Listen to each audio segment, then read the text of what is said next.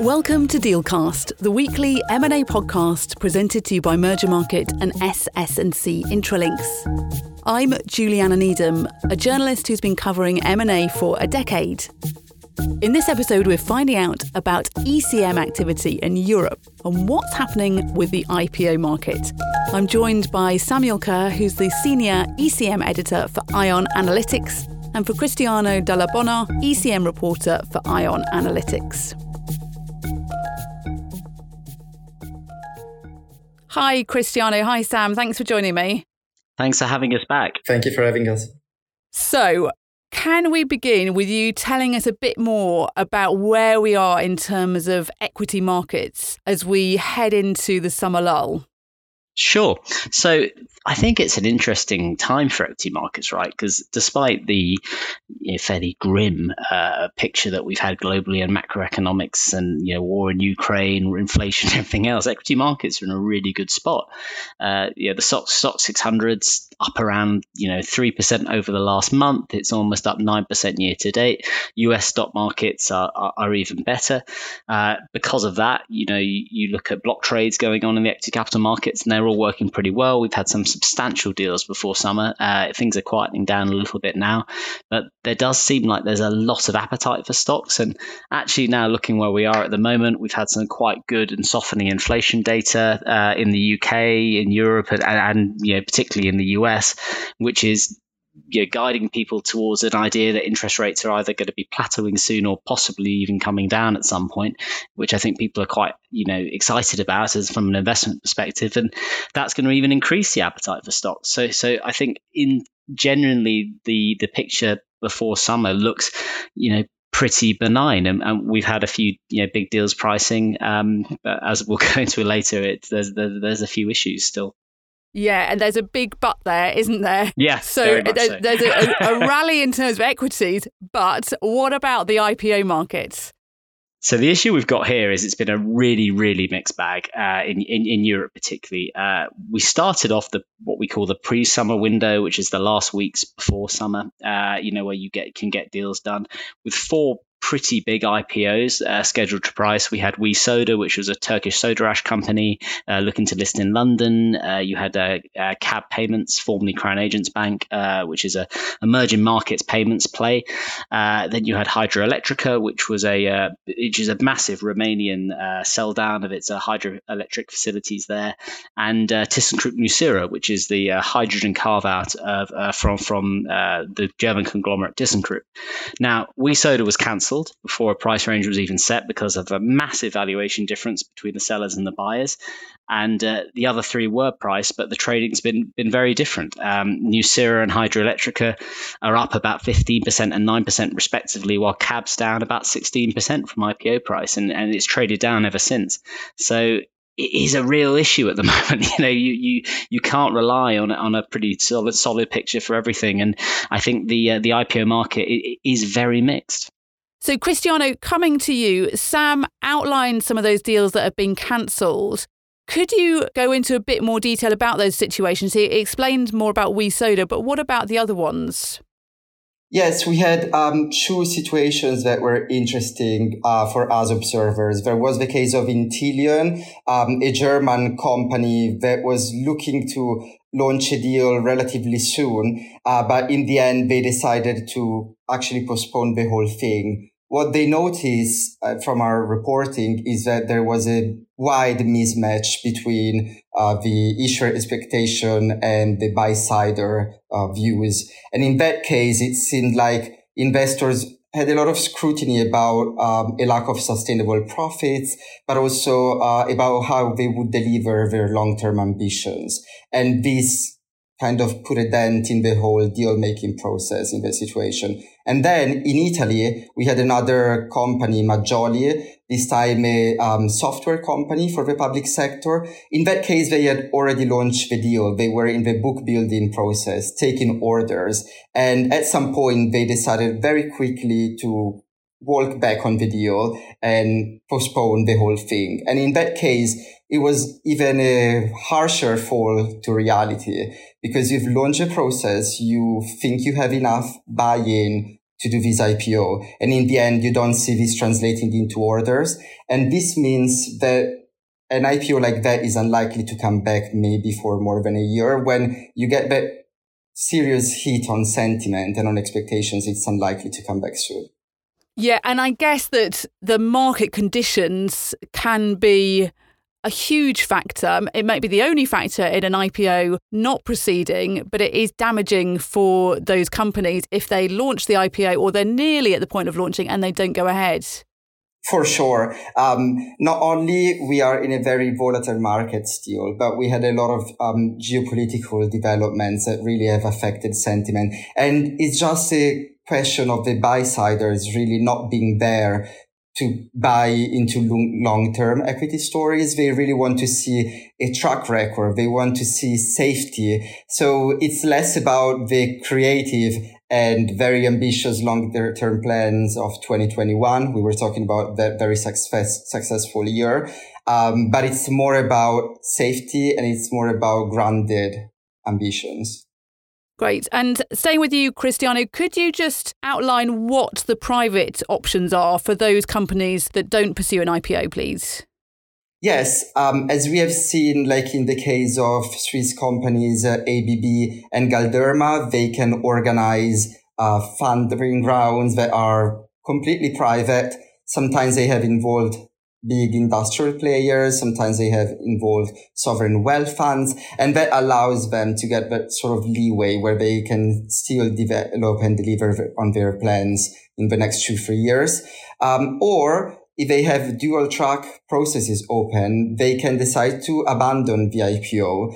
And in that case, go for the private offers that they have received from interested parties. Great. Thank you. And Sam, Coming back to you, can we look at more broadly at the issue with IPOs when equity markets are so good? So I think it's a difficult question to answer this one because obviously you'll look at IPO volumes in places like United States and Asia and, and, and everything's down. And, and, and I think when you have everything down globally, you can wrap things into the sort of, well, it's a bad macro environment, so therefore the IPO market is bad. But there are a lot of issues with the IPO market in Europe which feel structural and have been issues I have to say that I've been reporting on from beginning reporting on the IPO market several years ago. Uh, and I think the issue we're having at the moment in Europe is the product's been unloved for, for quite a bit of time, um, mainly due to a lot of subpar performance of some recent deals. And if you look at, say, the class of 2021, which was a major bull market uh, globally, uh, we had a huge amount of IPO issuance, and and uh, you know, alongside sort of these rising equity markets, and, and and many of these deals were real stinkers, unfortunately. I mean, and we we all remember the names. You know, you had Deliveroo, InPost, AUTO1, which are major ECM events at the time. And investors lost a huge amount of money on those deals. And, and because of the way IPOs are, they tend to be very illiquid when they first list. So investors are still stuck in those positions on, on, on deals which haven't delivered at all and have lost them a lot of money. And, I think, therefore, we're getting to this issue, which has always been the case, where you have a big valuation gap between sellers and buyers. But you still have the situation where sellers want to price their IPO as close to the value of their listed peers as they possibly can do. And a lot of that's because of, you know, their pride in their companies and the fact that they think they're just as good as their listed peers. But investors want money left on the table to be a real buffer against performance volatility. And they have a lot of history to point at with this performance volatility because of the money that they've lost on IPOs. And the gap between these two positions now has widened to such an extent that I think a lot of the deals in the pipe possibly aren't, you know, probable or even possible. And so I'm guessing a lot of those big institutional investors are just almost saying no before they've looked at the company, with the exception of, of some of those really well established names. We spoke obviously last year about Porsche, but those kind of really well known good businesses with, with a really good business case and strong financials, they're probably less likely to take a punt on something new, innovative, and, and potentially more interesting. That's exactly right. And, and I think the, the issue you have to think if, if you're a portfolio manager and you're trying to buy something in a particular asset class, often you have to sell your existing listed exposure in, in, in that asset class in order to make that new investment.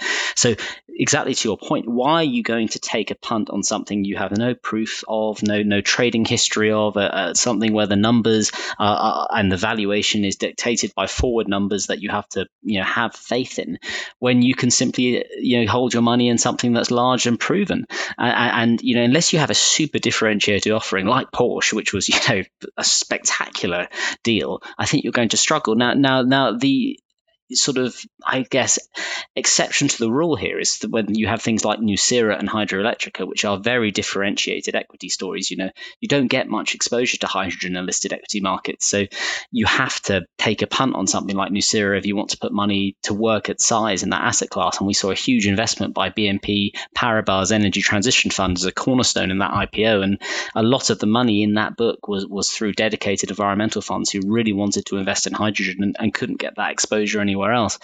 If you're not that differentiated offering, unfortunately, the only way you're going to really get a good deal done at the moment is to be super cheap. And that's a very hard message to sell to an issuer. and the issue of not having enough investors, that's going to be a, a very difficult issue to so, solve over the long term. Is there anything that banks or sellers can be doing in the meantime to make the process more efficient?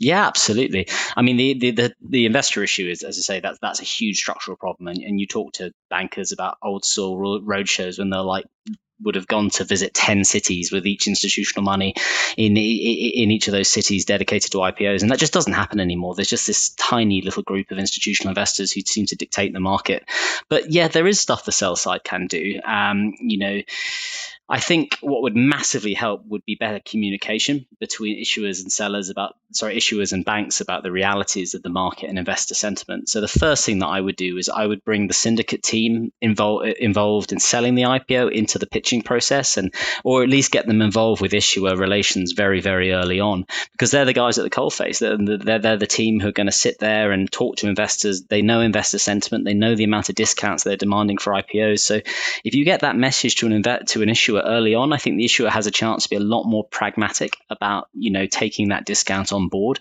Um, you know, rather than say getting to the book build process and being hit with a valuation that they didn't you know think was was likely or even possible for their IPO, and you know they've been thinking say of listing a company at you know a valuation of 10 billion, and you know the investors are only telling you it's worth six. And I think if you have that messaging far earlier on, it's a far easier process to bridge that gap and to get an issuer on board with the idea that they might have to be taking a discount. I think another thing that could be done, and, and, and, this is something that people have spoken about anecdotally to me for a long time, is reducing sort of the syndicate sizes on some of these IPOs. At the moment, you have a lot of cooks in the kitchen, and I think that makes accountability really hard because you'll have a lot of messaging coming from a lot of different banks. And even if you don't want to reduce the syndicate size, I think Europe would do really well to adopt a sort of US style lead left model where you have a single bank which is doing most of the messaging and is communicating the market reaction back to the the issuer, because then you're just not going to get a situation where banks are trying to sort of one up each other, you know, by talking about, you know, say this bank is pitching you at too low a valuation and we reckon we could get done at this, you know, when they don't actually have that much skin in the game. And I think if you could get to a sort of tighter, more lean model, I think Europe would be far the better for it. Uh, that would be the short term thing, and I guess in the long term, you, you know, we'd have to just get more investors involved. I mean, when you talk about the IPO market in general and the and the look at say London's efforts to um, increase the amount of IPOs on the London Stock Exchange, I think a real game changer would just be incentivizing pension funds to to, to invest uh, in in local listings. That would be something that would immediately change the the, the, the process and the prospects for IPOs. I want to come on to the last question, but just quickly on that, um, how easy would that be to achieve? How, how can you incentivize pension funds? Well, I mean, Jeremy Hunt's already put this thing, hasn't he, about private equity and, and sort of getting UK funds to to to to, to list, sorry, to invest in, in, in UK private equity rounds and to, to to put, I think it was a five or ten percent of their their capital into that. I think if you could give some sort of tax advantages for investing in in UK companies uh, you know listing on the London Stock Exchange. I think that would be something that would be really useful. Um, again, this is sort of blue sky thinking, and I've not really done the uh, the work with the government already or looked at sort of any of the tax regimes. But certainly, if you could do something at, at, at that regulator level to incentivize pension funds to, to, to, take a greater stake in UK IPOs, I think that would be hugely helpful. And and to build that investor base back to what it used to be, uh, that would be something that I think would be uh, would would be something the government should consider. Okay, so we're running out of time. Could you both give me things that we should be watching in the rest of 2023, starting with you, Cristiano? Yes, surely issuers that were very serious about IPOs will now really consider private offers that they had, even if they're late in the process. We should watch situations like Golden Goose that's coming out of Permira and Dental Pro coming out of BC Partners. And Sam? ESG, ESG, ESG. Okay, ni- nicely put and very concise. Thank you both very much. That was Samuel Kerr and Cristiano Dalla Bona. Thanks for listening to this week's episode of Dealcast presented by Mergermarket and SS&C Intralinks. Please rate, review and follow the podcast. You'll find us on Apple Podcasts, Spotify or have a look for your Mergermarket news alert. For more information, look at our show notes. Join us again next week.